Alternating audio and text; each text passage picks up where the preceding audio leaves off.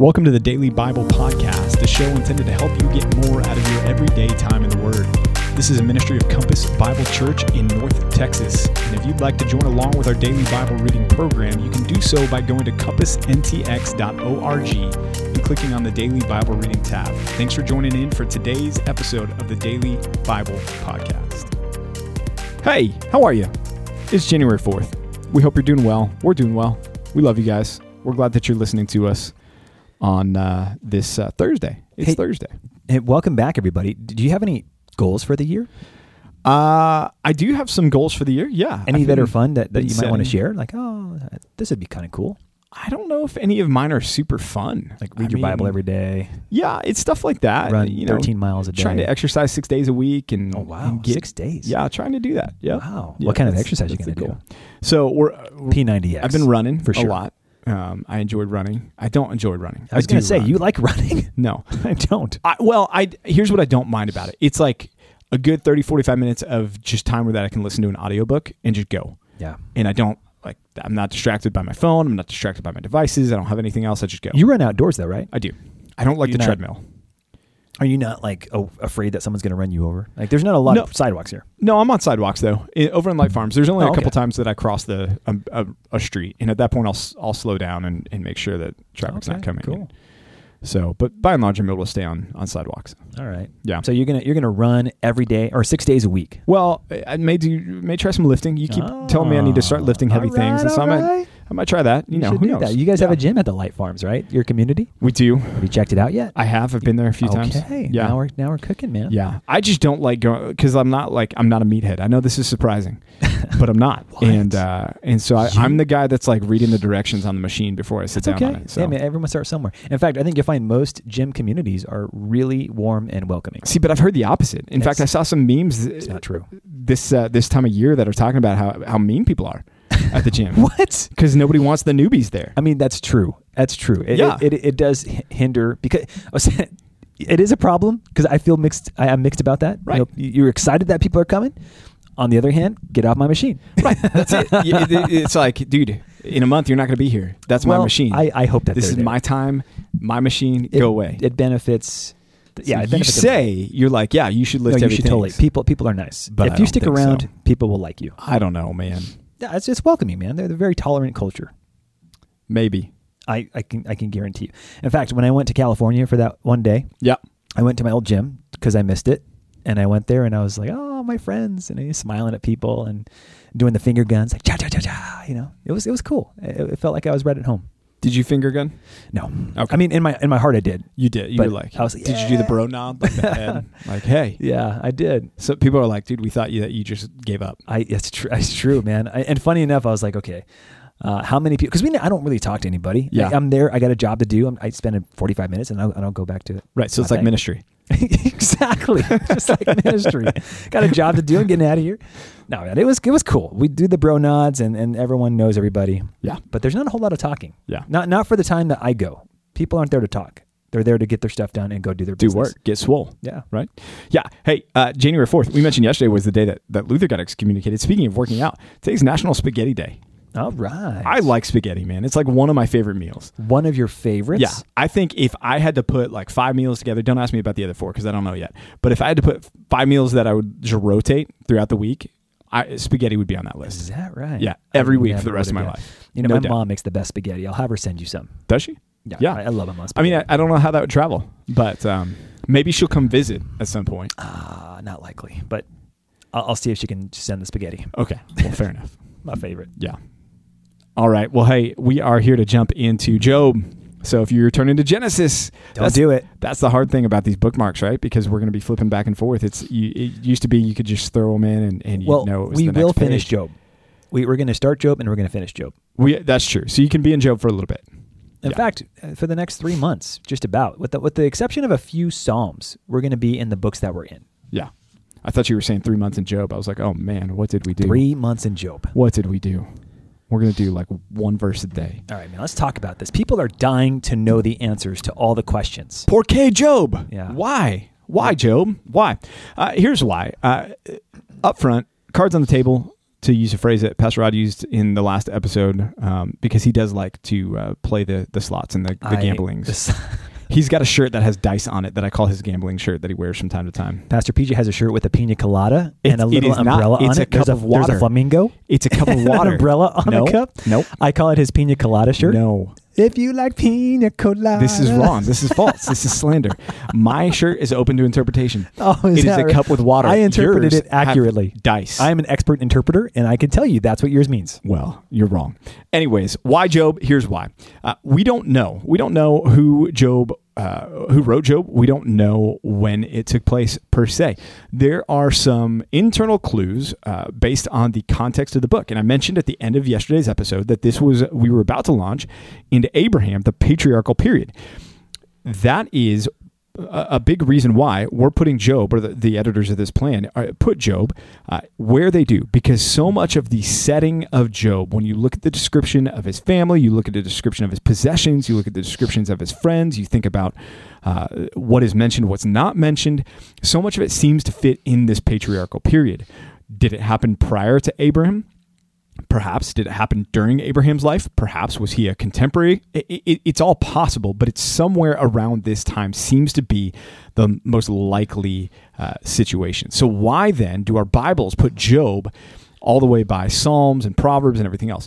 And the- answer is because it's considered part of what we refer to as the wisdom literature. And so our Bibles, in, in large part, not entirely, but in large part, are organized by uh, their genre, by the type of literature that they are. And so Job matches with the genre of the other wisdom literature. And so that's why the organizers of the Bible, as they were putting it together, decided to put Job there with those other books that fit the same genre, the same style, the same type.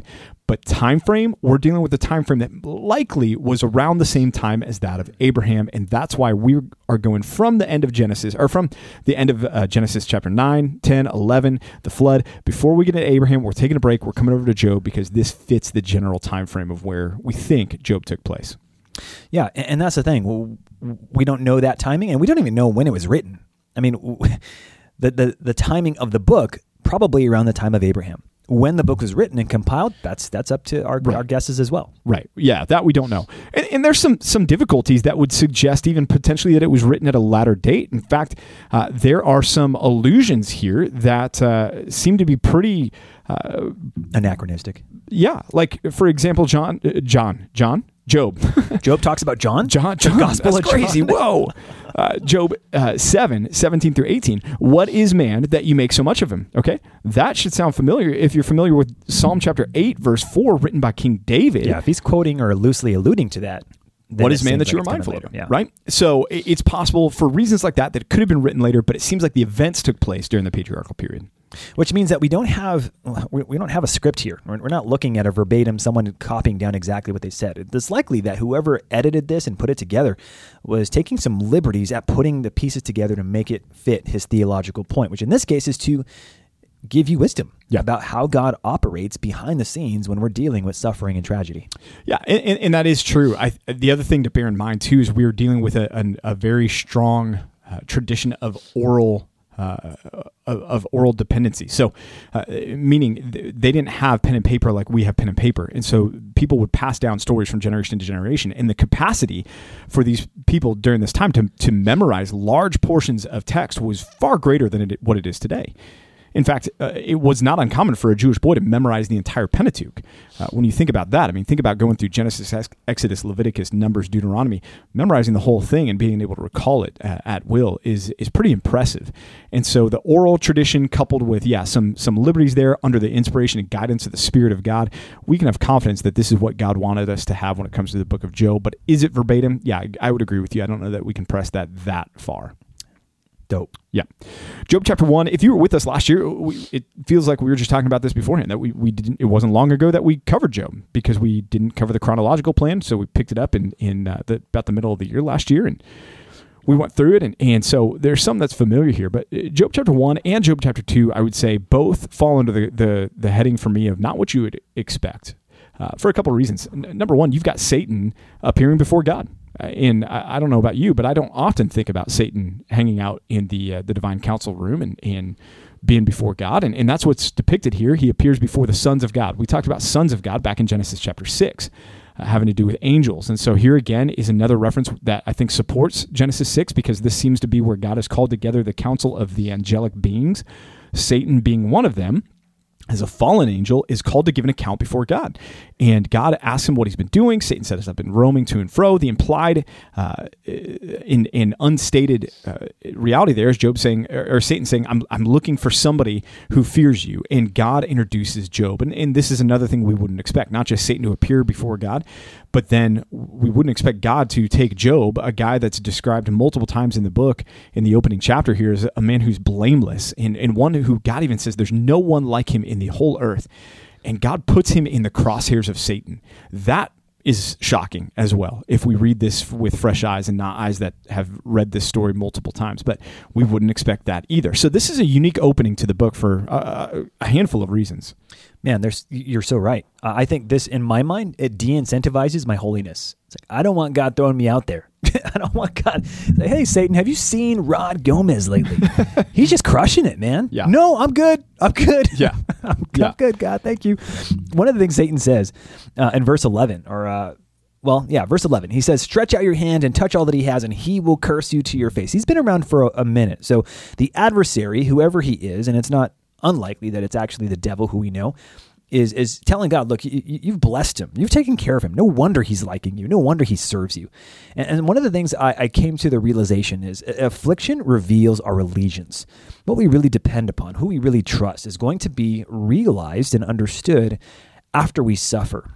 Suffering is for better and for worse. Man, no one, no one. by the way, let's just say that nobody wants to suffer. Like we avoid right, that. Right. But man, it's got a place in our lives, and one of the best arguments for suffering that I've heard is that God does things in our lives that he cannot do, and that's not him eh, unable to, as though he's powerless. There's just, this is the way that he can best accomplish his purposes. He does things in our lives that he would never be able to do otherwise if it were not for the power of affliction and suffering. Not that I welcome it, but I do welcome the fact that God always wants to make us grow, and he's going to do that in all the ways that he sees fit. So when you pray that God would make you holy, recognize that you're opening the door for God to introduce things into your life that will likely, more than likely, cause you great pain because there is no growth without some growing pains. Yeah. Yeah. In fact, we've been reading through on Sunday morning Psalm 119 together. In this last Sunday, uh, we read about the, the psalmist, King David, talking about God's use of affliction in his life and how it helped drive him to the word. Psalm 119, 67 says, Before I was afflicted, I went astray, but now I keep your word. In other words, he's saying, I was errant. I was sinful before I was afflicted, before God, your judgment came into my life that drove me to your word. And now I keep your word as a result. So yeah, it is a, a common theme. It's a repeated theme, but you're right. Nobody, nobody signs up for this. Nobody wants this. And if we look at Job's losses here, we, we find them laid out for us in verses 13 through 19 of chapter 1. In uh, 13 through 15, he loses his servants, his oxen, and his donkeys. Uh, verse 16, he loses his servants and his sheep. By the way, the fire from God there is uh, is most likely lightning. That was a way that it was often described is is lightning. Uh, then he loses his ser- servants and his camels in Job 117. And and then the, the greatest, the pinnacle, the, the most tragic is when he loses his sons and his daughters in verses 18 through 19.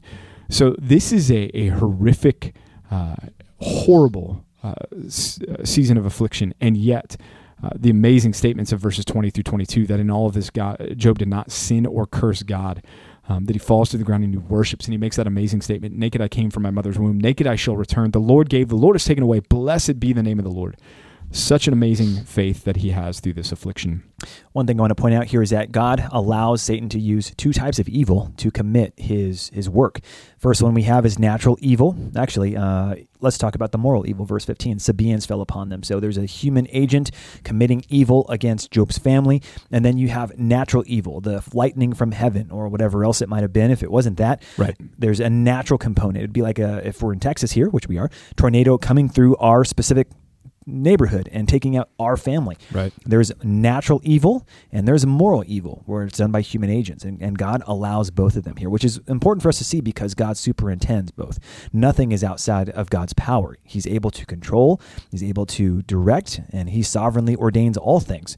The question is, of course, can he do this and should God be able to do this with any kind of justification? I think that's really the question of theodicy. Yeah. How is God justified in doing and allowing what he allows? Right. And and that's that's the the thing we have to be careful of is not to charge God with moral wrongdoing. Even as uh, Job's wife eventually in, in Job chapter 2 looks at him and he says, What are you doing holding fast to your integrity? You know, curse God and die.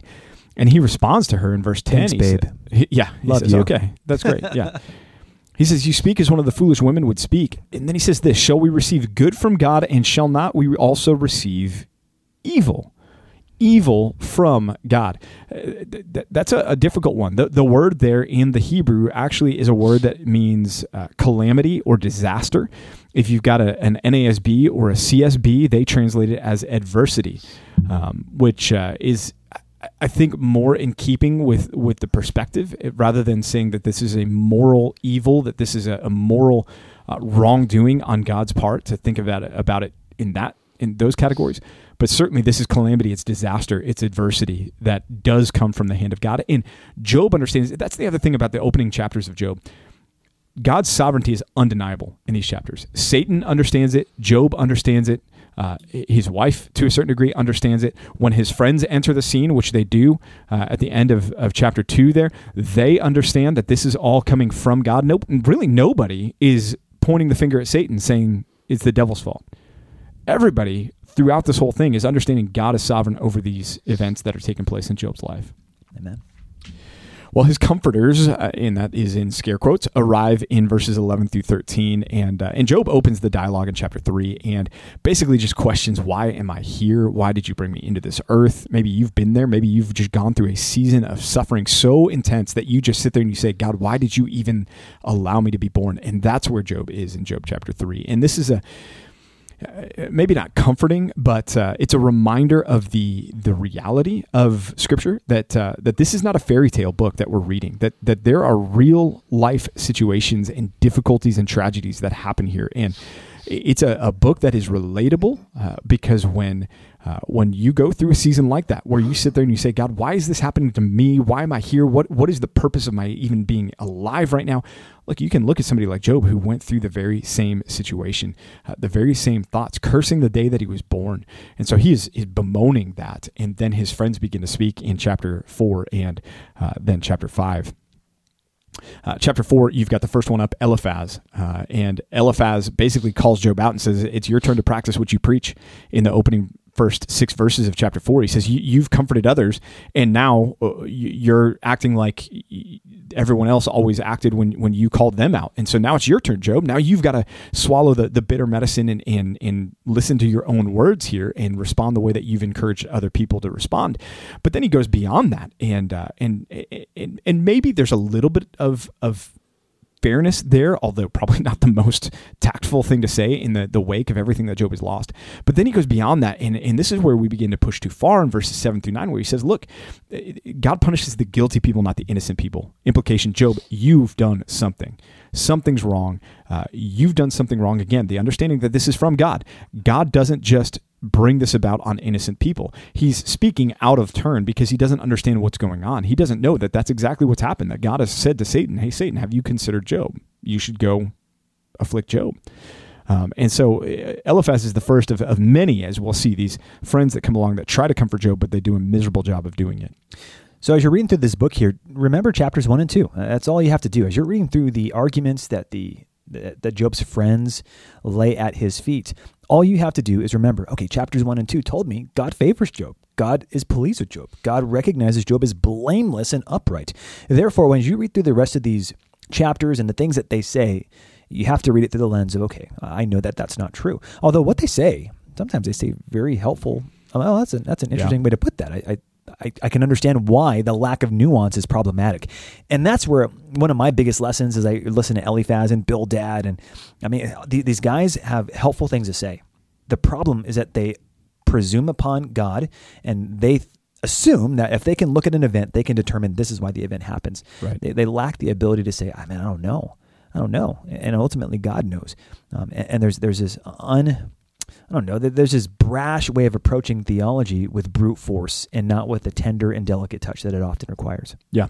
Yeah. And so for you listening to this, Christian, sometimes the, the greatest presence that you can have in another suffering believer's life is silence and and just being there and uh, and loving them, encouraging them in in prayer for them, praying with them um, even praying with them. God, we don't know why what is happening is happening, and, and we don't presume to understand that, but we are, are praying for comfort, praying for res- resolution to the suffering. Uh, that's sometimes the, the best thing for us to do rather than to swoop in with the, the you know the, the Bible verse that is the band aid to fix everything. Um, we we got to be careful not to, to have the, the, the same attitude that these friends have. But you're right, they they do. In fact, that was one of my notes too. Eliphaz has a pretty robust theology, and what he says isn't necessarily wrong, but maybe wrong placed. Like verse 8, he says, As for me, of chapter 5, this is, As for me, I would seek God, and to God I would commit my cause. That's that's wise counsel, right? I mean, who would look at that and say, no, that you shouldn't do that. You shouldn't seek God. You, shouldn't commit your ways to God. Um, but he goes on and and uh, and he says, you know, verse 17, behold, blessed is the one whom God reproves. Therefore, despise not the discipline of the Almighty. There he's going too far. Is that true? Yes, that's true. Is that theologically accurate? Yes, it's theologically accurate. But is that what's fitting this situation in Job's life? No, it's that's not what's happening. And that's what Pastor Rod was just saying, is they're pressing things too far without the knowledge to be able to do so. I think that's the point of one of the points of Job is that God's wisdom is inscrutable. Yeah. To, there is a degree to which we can exercise godlike wisdom by reading the wisdom literature, by applying the scriptures themselves. But there are things that we will never fully discern. I mean, there's things that even today, why is God allowing these certain people in government? Mm-hmm. Why, why did God allow certain states to codify the destruction of the unborn? Right. That makes no sense to me. Right. Uh, and if, if I were if I were an ungodly man, I would you know, raise my fist to God and say, God, why would you allow this? And mm-hmm. don't you want to preserve the life? And we just read Genesis chapter nine, and it says that life is sacred. Why would you do? I don't know. I right. don't know. All I know is that God is just, and His timetable is not my timetable. And if I'm wise, I, I will hold my tongue, and I will trust that He knows what He's doing. Yeah, yeah, man, that that is so true and so helpful. Uh, we we often get in trouble when we try to explain the ways of God that are beyond our ability to to explain them and uh, and that's yeah that's helpful. God is is certainly bigger than we are, and His ways are not our ways. So, uh, and that's easy to to admit and confess when those ways are our ways of grace and mercy and kindness and favor and everything else. Where we're like, God, why would you do that? That's amazing that you would do that for us. Oh. It's harder to understand that and confess that when it's like, oh man, I I feel like I wouldn't have done that that way, and I, I think that's the point. We're not God. It's especially hard when you feel and, and this is Job's situation, when you feel justified in your complaint. Yeah. It's like, God, I know this is the right thing. I'm innocent. I didn't do anything in, in Job's case. But there's other times when we as Christians can say, God, it is such a right thing for me to want that guy to be judged or yep. for, for me to want that neighbor, that friend, that family member to be saved. Why would you not answer this prayer right now? This makes all the sense in the world. Would that not bring you glory? It's like I mean, you're, you're bargaining with God. So, God, why don't you do this? This is a good thing. I wanted this, this, and this for the new year, and you've done none of those things. Well, is God God or are you God? Yeah. Who gets to be God in this situation? And even if it's people that you love and trust who are making decisions that you can't understand, that you, you can't fathom the, the direction of their lives, who's ultimately in charge? Yep. It is God. And Job teaches us God is in charge. You're not. Let God be God. You be man. Trust him. Yeah. Yeah. All right, y'all. Well, uh, we are back in Job tomorrow. So put your bookmark there, close your Bibles, pick them back up tomorrow. We'll be right back here continuing with the book of Job. Uh, but thanks for joining in again with us today, and we will catch you Exciting. again tomorrow. But uh, keep reading your Bibles. See you then. Bye. Hey, thanks for joining us for another episode of the Daily Bible Podcast. We hope and pray this has been a blessing to you and your time in the Word. If it has, if you would subscribe to this podcast, leave a like, leave a comment, and share it with some friends and family, that would be awesome. If you need more information about Compass Bible Church here in North Texas, you can go to compassntx.org.